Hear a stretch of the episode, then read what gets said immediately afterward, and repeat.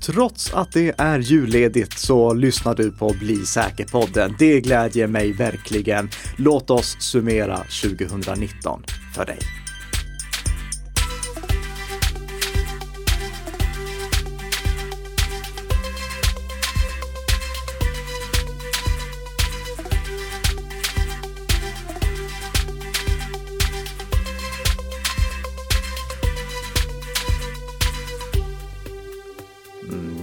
Morgon, god morgon Bli säker lyssnare och god morgon Tess Hamark. Men god morgon Nicka. Hur Din står lilla det till? fuskare. Eh, Vi är fuskare. Du är fuskare. Jag är jag är fuskare du också. också sig. Ja. Nu får du nog utveckla detta lite. ja, det, vi kan ju erkänna direkt att det här är ett förbandat Mm. avsnitt. Det är det. Ja, Men, men det är också det årets sista avsnitt. det är det. Ja. Och vi är i full julstämning här. Vi är troligtvis mer i julstämning än vad du som lyssnare är eftersom vi spelar in det här strax före julafton. Mm. Eh, medans du lyssnar på det strax efter julafton. Och det blir ju alltid så att efter julafton då, då går julstämningen ner lite. Men nu kan jag säga, nu är den verkligen på topp. Det är den. Vi har till och med en gran här inne. Har vi? Nej, det var inte en gran. Jag trodde det var en gran. Det, var, Nej, nej, nej. det är ett litet träd. Ja, ehm, jag, jag kan lägga med en bild i show notesen. Påminn mig om att jag ska ta en bild på det som... Ehm, Det var men- ingen gran. Nej, hur som helst. Eh, vi har lite vi ska gå igenom. Ehm, så här i slutet av året, då brukar poddar göra en av två saker. Mhm. Den ena saken tycker jag är jättebra. Den andra saken avskyr jag. Oj, okej. Och, och då ska vi då göra den saken som jag tycker om. Nämligen att eh, liksom summera årets största händelser eller summera det som har varit kännetecknande för året. Mm, det är ju spännande. Ja. Vet du vad jag avskyr när poddar gör däremot? Nej. Klippshows. När de klipper ihop, ja det här var våra highlights under. Ah. ehm, och, och, och det, det tycker jag inte om, för de sakerna har jag ju redan hört. Mm. Ehm, Så vi kör en ny. Vi, vi, vi, vi, spelar in en, en ny podd istället Ja. eh, till er lyssnare. I och med att det här är förbandat så har vi inte veckans snabbisar. Stämmer. Men vi har däremot fått in feedback så det heter duga. I, inte på förra avsnittet, men Nej. på... Eh, Avsnitt eh, 46. ja. Eh, det var det när vi pratade om Windows 7. Mm. Mm. Så vad sägs? Det, vi, vi, kan sammanfatta egentligen flera kommentarer. Jag, läser inte upp alla kommentarer utan vi, vi, kan, eller först och främst får vi säga att avsnittet handlade om vad du ska göra med din Windows 7-dator efter den 14 januari i och med att du inte då längre får säkerhetsuppdateringar från Microsoft. Och jag var ganska kategorisk där. Jag säger att du inte får fortsätta använda en Windows 7-dator eller du får i alla fall inte göra det om du inte kopplar bort den från nätverket. Du kan ha den som en eh, dator som bara står i ett hörn och som du spelar Minesweeper på. Och Minesweeper är för övrigt MS-röj på svenska, det borde jag sagt också. Och Alltså det detta här- var provocerande då eller? Ja, Okej. eh, för eh, det är många som vill fortsätta köra Windows 7. Mhm. Och eh, jag har bland annat fått in den här kommentaren.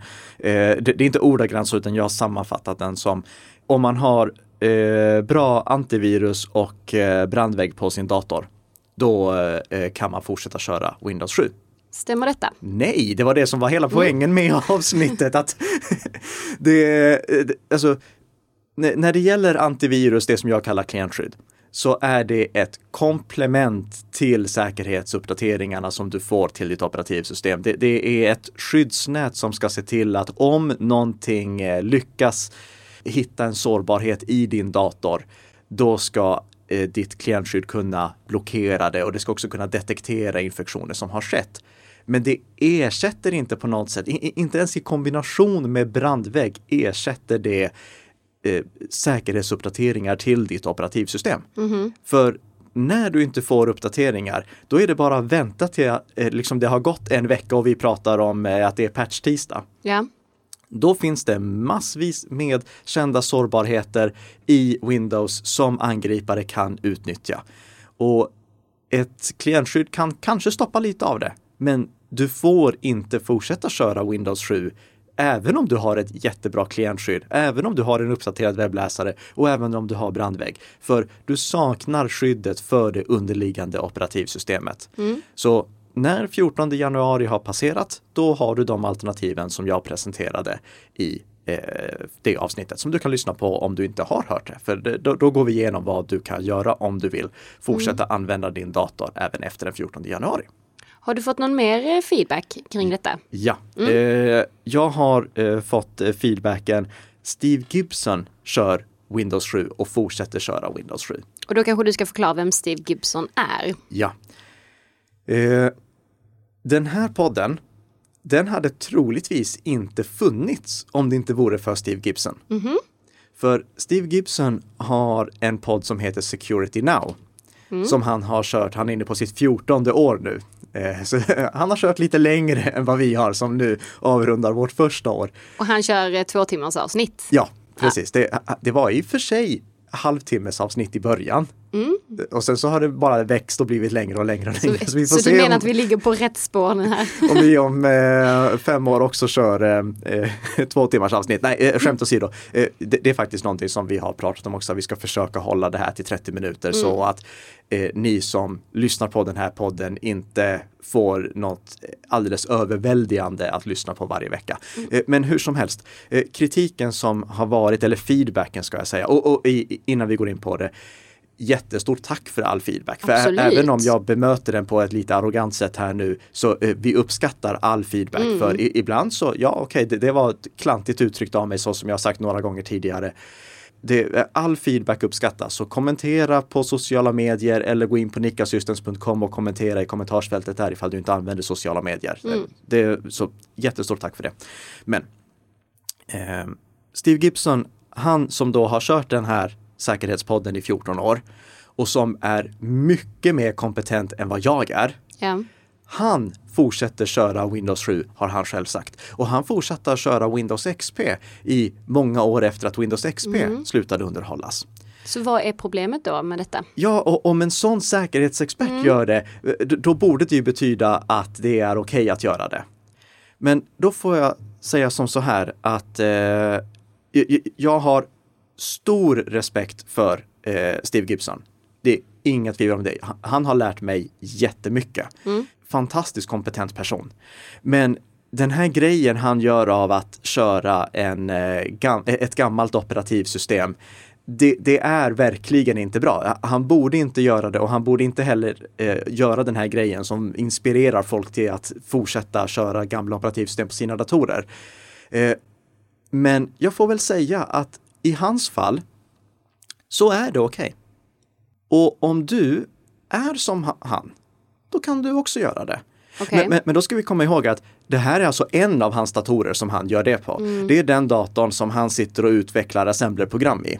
Mm. Så om du som lyssnar på den här podden också har jobbat med uh, utveckling av Windows i uh, eh, 30 år och sitter och skriver program i assembler uh, och inte gör något annat på den datorn, liksom, eh, då kan du också fortsätta köra gamla operativsystem. Det är helt okej. Okay. Mm. Så om du anser dig som lyssnar på den här podden ha den expertisen som Steve har, Gör som Steve. Ja, eh, så, så kan du också göra det. Uh. Men äh, argumentet att ja, om Steve Gibson kan göra det så kan jag också göra det. Det håller absolut inte. För du som lyssnar på den här podden är med hög sannolikhet inte som han. Nej. Vare sig när det kommer till kompetensen eller när det kommer till eh, eh, de, saker du gör på datorn. Mm. Så det håller inte heller. Du, får inte fortsätta köra Windows 7 efter eh, den 14 januari. Mm. Men igen, tack för all feedback. Uh. um, var det slut på feedbacken där? Ja, det, det, jag har klumpat ihop all feedback till uh. de här två punkterna för det, det var det som liksom allting handlade om. Yeah. Um, men lyssna på avsnittet. Det, det, var inte, jag ångrar inte någonting jag sa i det avsnittet. Utan mm. uppgradera till Windows 10 eller byt till Linux eller byt dator. Gör någonting, fortsätt inte köra Windows 7. Nej, och vet du vad som är vad vi ska göra nu? Nu? Nu. Ska vi sammanfatta året? Ja, precis. Eh, och det, det, det, hade nog när vi satt och förberedde för det här, det hade varit tråkigt att liksom ta och sammanfatta eh, alla stora nyheter. Så det, vi istället har gjort, det är att vi har tänkt till på varsin kammare. Mm. Vilka fem trender som eh, har varit kännetecknande för året. Alltså när man tänker tillbaka på året 2019. vad är det man tänker på då? Vad var kännetecknande för det året? För vissa saker Eh, som liksom går över flera år inte så kul att prata om i ett sånt här avsnitt. Alltså, vi vet att det är mycket nätfiskattacker till exempel. Ja, det, det, det råder det inga tvivel om, men det är inte kännetecknande för året. Nej. Eh, Vi har haft många säkerhetsuppdateringar till Windows. Det är inte heller kännetecknande för det här Nej. året. Utan när vi tänker tillbaka, vad är det då som är kännetecknande för 2019? Precis som när- jag tänker tillbaka på 2017, vad är kännetecknande för det? Eh, kryptovalutor och eh, eh, kryptominers, alltså utvinning av kryptovalutor på infekterade maskiner. Och vi var ganska synkade faktiskt. Ja, jag tycker det också. Rörande överens måste jag säga. Punkt nummer ett var vi definitivt synkade Ja, med. det är ju det här med utpressningstrojaner mot eh, samhällen och institutioner som vi har sett och som vi också har pratat om. Och det råder inga tvivel om att om jag skulle säga en sak som är kännetecknande för 2019 så är det utpressningstrojaner. Nu är utpressningstrojaner ingenting nytt. Det är inte så att det uppfanns 2019. Det, det är faktiskt mycket äldre än så. Eh, jag hittade i eh, en eh, artikel från Recorded Future att i år firade faktiskt utpressningstrojaner 30-årsjubileum. Woho! Det visste inte jag. Nej. Eh, De berättade om eh, PC Cyborg, även känd som AIDS Trojan, som var den första utpressningstrojanen. Och det här var ju på tiden före kryptovalutor slog igenom, så då Mm. fick man betala genom att mejla checkar till Panama. Men det som är väl nytt nu är ju att fokus har förflyttats. ja, det Från det- privatpersoner och organisationer. Precis, vi hade en boom 2013-2014 när eh, utpressningstrojaner fick fart på grund av kryptovalutor. Mm. Eh, och sen så har vi nu då eh, en jätteboom där kommun efter kommun, sjukhus efter sjukhus, skola efter skola, organisation efter organisation har drabbats av utpressningstrojaner på ett sätt som vi inte har sett tidigare. Eh, Utpressningstrojaner har varit riktat mot organisationer för att kräva lösensummor. Det har varit riktat mot privatpersoner för att kräva lösensummor. Men nu under det här året så har det varit riktat mot ännu större verksamheter. Ja, det var ju som bara nu i fredags eh, när New Orleans fick stänga ner alla sina servrar. Precis, och nu i fredags stämmer då inte för er som Nej, just lyssnar. det. Den 13 december blir det. Ja. Ehm, ja, så att det, det fortsätter ju att de, trenda. de gick upp i stabsläge då. Mm. Ehm, det, det, det, har varit oerhört många, eh, eh, vi kan säga som så här till och med. Vi har i- samband med att vi har gått igenom veckans snabbisar under det här året Mm. så har vi nästan alltid haft någon utpressningstrojansattack mot någon större institution. Ja. Som vi har tänkt att, okej, okej, vi, vi hoppar över att nämna den här för att vi har pratat om det Mm. så många gånger tidigare. Precis. Men det har liksom varit över hela året. Och eh, tror du att detta är någonting som vi kommer fortsätta se liksom? Eh, jag skulle till och med säga att jag vet att det här är någonting vi kommer fortsätta Mm. se. Eh, tyvärr. Ja, det är väldigt tråkigt. Väldigt, väldigt tråkigt. Men eh, då, hoppar vi in på punkt två, för den är Ja. rolig i alla fall.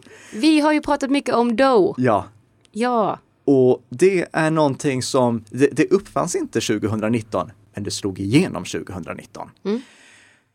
Doe är alltså den tekniken som gör att våra DNS-uppslag går över krypterade anslutningar, för de gick tidigare i klartext. Och du kan lyssna på avsnittet som vi gjorde om DOH om du vill veta mer om det. Men det- det innebär egentligen att inte arbetsgivaren, internetoperatören och liknande kan se vilka DNS-uppslag som görs. Och DNS-uppslagen är det som översätter mellan ett lätt ihågkomligt domännamn, till exempel eh, eh, dn.se och IP-adressen, alltså det, den identifikatorn som det är det som gör att vi kan se dn.se. utan att vi behöver skriva in en lång. IP-adress med krångliga siffror. Eh, li- li- Lite som telefonboken, översätter mellan namn och krångliga nummer. Ja, Eh, Men t- tidigare så gick det i klartext. Nu håller vi på via då DOH att eh, trycka över det till att gå över krypterade anslutningar, precis som li- liksom allting annat som vi skickar på nätet. Vi krypterar allt mer, mer, mer och mer. Eh, Så eh, det är jättekul att se att DOH nu äntligen har slagit igenom så att den här sista saken inte läcker eh, i onödan, för det, den har faktiskt läckt i onödan. Det, det, har inte funnits någon bra anledning till att den ska gå i klartext.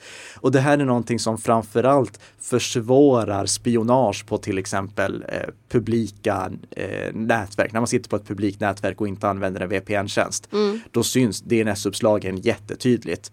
Den som verkligen gör sig mödan och vill inspektera allting som en användare gör på ett publikt nätverk kan kolla på IP-adresserna i alla fall. Men eh, DNSen har varit så avslöjande för vad det är vi gör på nätet. Mm. Så det, det, är jättebra att den nu börjar gå över krypterade anslutningar. Eh, det här finns ju redan inbyggt stöd för i Firefox. Ja. Eh, Chrome kan du också slå på dig om eh, du vill det. Eh, Microsoft, de har ju berättat som vi rapporterade om i ett ganska avsnitt nyligen, mm. att de har för avsikt att låta hela nätverksstacken i Windows, alltså det, det, det underliggande nätverksstödet i Windows börja använda DOH också. Vilket gör att alla applikationer som man kör på Windows då också kommer använda DOH, inte bara webbläsaren. Så är det kommer, fantastiskt? Ja, så då kommer även eh, mail, program och chattappar och liknande att använda det. Mm det, vi har inte fått något datum på när de lägger till stöd för det. De har bara sagt att det här är någonting som vi syftar till att, att göra. Det, det här är mm. någonting som vi vill göra. Eh, Android har inte fått stöd för DOH men har däremot fått stöd för DOT. Och precis som DOH är DNS over HTTPS så är DOT DNS over TLS. Mm. Och det är en konkurrerande teknik till DOH som jag inte tror att kommer eh, slå igenom på samma sätt som DOH gör. För nu verkar det som att branschen har enats, okej okay, DOH är faktiskt bättre. Eh, så, eh, och anledningen till att DOH är bättre ska vi kanske nämna också. det är att med de eh, uppslag som vi, eller när, när, vi ansluter till en webbserver, mm. det här borde vi ta i ett eget avsnitt förresten, men när vi ansluter till en, en webbserver eh, så skickas det numera massa extra information från webbservern också. Den, den trycker information till oss som vi troligtvis vill ha. Mm. Och med, med DOH så kan webbservern trycka över DNS-uppslag åt oss också i förväg. Så de säger de här DNS-uppslagen kommer du troligtvis vilja göra. Okay. Och då går det att trycka över det över eh, DOH. Mm. Så eh, jag tror att DOH kommer vara det som slår igenom. Men oavsett vad, vi ser mm. den här tydliga trenden mm. att DNS-uppslagen börjar gå över krypterade anslutningar. En positiv utveckling En alltså. positiv utveckling. Eh, ja. Desto segare går det för DNS-SEC eh, som är en annan välbehövlig funktion. Men den kommer vi prata om i ett eget avsnitt någon gång nästa år. Eh, ja. Men, men vi, vi, löser lite av DNS-problemen i år i alla fall med DOH och det är jag väldigt glad för. Mm. Um, vi kan ju se att användandet av uh, samarbetsplattformar ökar. Mm. Och det är en sån här lite mjukare trend, inte så tydligt som DOH-genomslaget, men Nej. en mjukare trend som vi har sett nu under året. Samarbetsplattformar som Slack och Teams till exempel, eh, de har verkligen ökat i popularitet. Mm. Eh, Slack har noterats på börsen. Microsoft har släppt sin Teams-klient till Linux. Eh, det, det, är första Office-programmet som de har släppt till Linux. Så där. Eh, det är visserligen en fruktansvärt dålig det är klient. Så. Men eh, ändå, det, mm. det, det, visar någonting att det, det, är i de här samarbetsverktygen som framtiden ligger. Vi slutar mm. mejla till varandra i allt större utsträckning. Nicka sträcker ut armarna här och eh, ja. ser väldigt glad ut. Och vi börjar använda sådana här samarbetsplattformar mm. istället. Eh, jag misstänker att du som lyssnar på den, den, här podden har en sån samarbetsplattform som Slack eller Teams på den, eh, i, eller i den organisationen som du jobbar. Och jag ser användandet av det bara öka och öka och öka. Och nu när jag tar kontakt med en, eh, eh, en utomstående organisation och jag liksom frågar okej, okay, vilket samarbetsverktyg vill ni att vi mm. använder för det här? Då upplever jag att förståelsen för det har ökat. Att den här inledande kontakten som vi hade över e-post, den lämnar mm. vi nu. Nu sätter vi upp ett samarbetsverktyg. Antingen att jag bjuder in er till en Slack-kanal hos mig eller att ni bjuder in mig till en Slack-kanal hos er eller Teams eller vad ni nu vill använda. Mm. Men vi, vi, liksom, vi, vi, går över till de här samarbetsverktygen och den trenden tycker jag har varit kännetecknande för 2019. Mm, kul! Så detta kanske innebär snart slutet av e-post? E-post kommer finnas kvar av andra anledningar. Ja. Eh, men, eh, Inte i detta syftet. Nej, och allting som vi slutar använda e-post för är jag ju glad för. Mm. Um, en fjärde trend då är ju att eh, vi har sett attacker mot eh, NAS. Ja, Ja. det har vi sannerligen gjort. Mm. på alla möjliga sätt. Så eh, när jag tänker tillbaka på 2019, då kommer också alla problemen som var med NASAR, alltså nätverksanslutna hårddiskar, att klinga eh, väldigt tydligt. Mm. Alla som lyssnar på den här minns troligtvis problemet som 1177 hade på grund av en av deras underleverantörer som hade anslutit en kabel i hårddisken och gjort en kommandorörelse. ja, jag tycker fortfarande det är så fantastiskt. Ja. Och det var ju någonting som jag hoppas att alla då eh, tog till sig och började fundera på problemet som finns med felkonfigurerad nätverkslagring.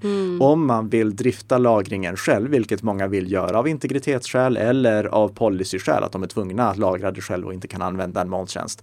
Eh, eller vill lagra själv för att de vill lagra kopiösa mängder data. Det är, eh, Nika Systems har ju en egen NAS också som vi använder för samarbete med externa leverantörer. Eh, framförallt för att vi behöver den höga prestandan i och med att vi delar så mycket filmfiler. Då behöver vi mycket lagring, vi behöver mycket hög prestanda, så då har vi en egen NAS för det. Men eh, då, då måste man tänka på att den måste vara eh, säkert konfigurerad så att inte filerna ligger så vem som helst kan komma åt dem. Ja. Och man måste se till att underhålla den, för om man inte underhåller den, då får vi nästa problem som har varit med NAS under det här året, nämligen att de blir infekterade av alla möjliga typer av skadeprogram. Mm, det vill vi ju inte. Om jag skulle nämna de eh, tre operativsystemen som är aktuella att köra på en NAS så här slutet av 2019 så är det Synology DSM, det är QNAP QTS och det är Nextcloud. Alla de tre hade varsin stor attack mot sig. Eh, Synology Nasar, som då kör Synology DSM, de drabbades av Synolocker, en utpressningstrojan som krypterade filerna och krävde en lösensumma för att man skulle få tillbaka dem. Perfekt. QNAP QTS Nasar drabbades av Q-snatch som, eh, vad var det den gjorde? Eh, de- de- den stal inloggningsuppgifter i alla fall och Ja. infekterade eh, NASen och gjorde att angripare kunde ta över den. Jag tror inte att den krypterade filer. Nej. Eh, men det gjorde däremot Nextcry, som eh, man hör ju på namnet Ja. Nextcry. Eh, den drabbade Nextcloud Nasar, krypterade innehållet där och krävde en lösensumma för att det skulle återlämnas. Mm. Jag är ju en av de absolut största förespråkarna för att man ska ha en NAS. För några år sedan, då sa jag till och med att ett, eh, ett bra hemnätverk eller ett bra litet kontorsnätverk består av en router och en NAS. Eh, ett eh, hjärta i form av en router som pumpar runt trafiken och en hjärna i form av en NAS som lagrar allting. Eh, I och med alla de här problemen så ha- har jag börjat acceptera molntjänster i allt större utsträckning. Okej. och om man inte nu vill ta ansvar för en NAS, då tycker jag inte heller att man ska ha det. Men om man vill ha alla fördelarna som en NAS ger med att man kan lagra allting på ett centralt ställe, det är lätta delar, man har full kontroll över sina filer, de hamnar inte i någon tredjepartsmoln som man inte har full kontroll över. Då tycker jag att man ska ha det, men då måste man dra lärdom av 2019. Både dataläckorna, krypteringsattackerna och infektionerna som vi har sett under 2019 så att man verkligen tar hand om sin NAS. För att annars kommer jag inte göra nästa år det som jag har gjort alla år sedan 2006 eller 2007. Okej. Och det är att utse NASen till årets julklapp. Ja, just det. Mm. Eh, så eh, nu, nu gäller det att man börjar ta ansvar för det och det gäller för NAS-tillverkarna att de gör det så lätt för användarna att ta ansvar för sina NASar att användarna faktiskt också gör det. För jag vill inte lägga liksom, eh, eh, en NAS idag har blivit användarvänligare ur ett konfigurations och underhållsperspektiv men inte tillräckligt. Och med den reklamen som NAS-tillverkarna gör för sina NASar så verkar allting vara frid och fröjd. Det är bara att koppla in tuta och köra. Ja. Nej, det är inte så lätt, vilket ni kan lyssna på i avsnittet vi gjorde där Daniel Schwitzky gästade oss Mm, och vi just det. pratade om säkerhet på NASar. Eh, Så eh, se till eh, att konfigurera din NAS säkert. Om eh, ni från QNAP och Synology lyssnar på det här, se till att göra underhållet, installationen av NASarna ännu enklare, felsäkrare så att det inte går att göra fel. Och om ni inte gör det, då får vi se om NASen blir årets julklapp 2020. Eh, Så som den blev 2019. Eh, Alltså, I dina ögon. ja, det, det här med mobillådan. Mm. Trams. Mm, den behöver vi inte ta Nej. igen. Nej. Nej. Men sista trenden, nummer fem. Det måste ju vara att eh, svenskarna har blivit lite säkrare för varje vecka som gått. Eller Du säger det va? Ja, för om jag tänker tillbaka på 2019, vad var det som kännetecknade det då? Jo, det var ju att jag och du Tess ja. började driva den här podden. Mm. Och har gjort nu i 48 avsnitt. Ja, vi har ju ändå några lyssnare som, eh, några, vi har ändå tusen. Vi har över tusen lyssnare nu ja. varje vecka. Det är nu vi kan börja snart säga tusentals lyssnare. Ja. ja. Mm. Mm. Eh, och det, det, här var ju en väldigt kexig femte punkt, men det var för jag kom inte på någonting som var så kännetecknande för 2000. Det kan man säga, för oss är det väldigt kännetecknande. För oss och för ja. er lyssnare så måste det ju vara mm. det. Och eh, jättestort tack för eh, alla eh, recensioner Absolut. ni har lämnat under året. Det har varit som en julklapp varenda gång vi har mm. fått en mm. recension. Eh, stort tack för alla lyssnarfrågor som ni har bidragit med. Och all feedback. Ja, det, det, har varit ett fantastiskt år tillsammans med er. Mm. Eh, jag tänkte dock, eh, precis innan du slängde in feedback där, ha en jättesnygg övergång till veckans lyssnarfråga. Oh, förlåt. Hijackar den här. Ja. Attans. Mm. Eh, vi har fått från, en lyssnarfråga från Andreas och eh, några fler. Mm. Eh, så vi har liksom kokat ner eh, de här frågorna till ja, en. Det, det, det, var Andreas fråga som gjorde att det här blev veckans mm. lyssnarfråga. Så du Andreas som skickar in den här lyssnarfrågan via formuläret på nickasystems.com. Du får bli säkerboken som tack. En, en sen julklapp till dig. Ja. Men eh, det, det, har varit några andra som har frågat liknande saker. Så vi mm, ja, mixar ihop det här till mm. en fråga. Precis. Så, frågan lyder. Det finns appar som städar bort historik från tredjepartstjänster och avslutar eh, nyhetsbrev automatiskt. Är det lämpligt att använda sådana? Nej.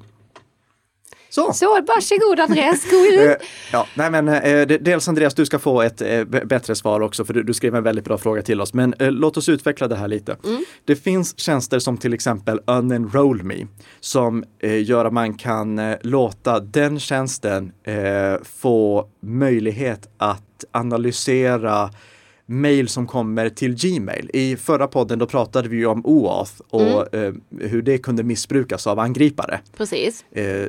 Och samma problem har vi här, att om vi ger en sån här tredjepartstjänst som påstår sig städa upp eh, i vår e-postinkorg och avsluta nyhetsbrev och sånt. Liksom, den går igenom våra mejl, kollar ifall det finns något avsluta prenumerationsknapp eh, eller liknande.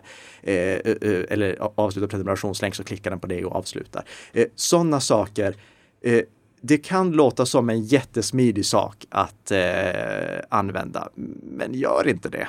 Ge mm. inte någon tredjepartstjänst som du inte litar till fullo på åtkomst till till exempel din mailkorg. För den, mail, den tjänsten, den kan ju se alla mejl. Den måste göra det för att kunna analysera om det är en, en, ett nyhetsbrev som du inte vill ha eller liknande. Mm. Så eh, när det dyker upp sådana här tjänster eller eh, tjänster som eh, säger sig eh, gå in och radera till exempel din eh, positionshistorik på Google eller no, någonting sånt. När appar erbjuder sig att rensa i andra appar mm. Eh, så, så, så, är det stopp. Eller eh, rensa i andra tredjeparts webbtjänster ge inte någon annan app möjlighet att göra det för att de behöver så otroligt breda rättigheter för att kunna göra det. Mm -hmm. Däremot så tycker jag att det är en god idé att eh, ibland eh, liksom logga in på sina huvudsakliga konton, sitt Apple-id, mm. sitt Google-id, sitt Facebook-konto, sitt Microsoft-konto och kolla där i integritetsinställningarna vad det är som eh, de har samlat in om en, radera mm. den datan som man inte vill att de ska ha. Det är, alltså, det, det är inte användarvänligt att göra och det är tråkigt att göra. Absolut. Men det, jag tror att det är nyttigt att göra ibland, inte minst för att man ska fundera över vad mm. det är mm. de här tredjepartstjänsterna, eller förlåt, vad det är de här eh, plattformarna egentligen har för information om en. Eh, mm. Så man själv ser det också. Eh, men släpp aldrig lös en tredjepartsapp som kräver integration via OAuth för att få tillgång till någonting. Och abso absolut aldrig någonsin ifall de ber om lösenordet för att kunna göra en sån här sak. Nej, oh nej, nej, nej, nej. nej. Så nej, undvik de apparna. Ta det istället. Alltså, det är tråkigt att städa. Det är mm. väldigt få som tycker det är kul att städa. Men om du vill utföra en digital städning så gör den själv. Mm. Anlita inte ett gratis städbolag som hävdar sig eh, göra det åt dig, utan gå igenom och gör den städningen själv. Mm. Använd inte tredjepartsappar för det. Yes.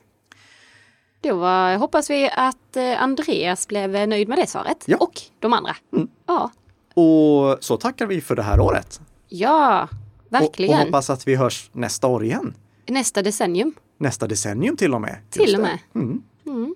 För då är vi ju tillbaka med ett nytt avsnitt som gör dig lite säkrare för varje vecka som går. Stort Och tack! gott nytt år! Just det, det ska vi inte glömma. Vi glömde gå, eller Ja, du, du, du jag bara slängde in något god jul förra avsnittet men gott nytt år får vi inte glömma. Gott nytt år, tack så mycket för 2019. Mm, tusen tack! Hej då!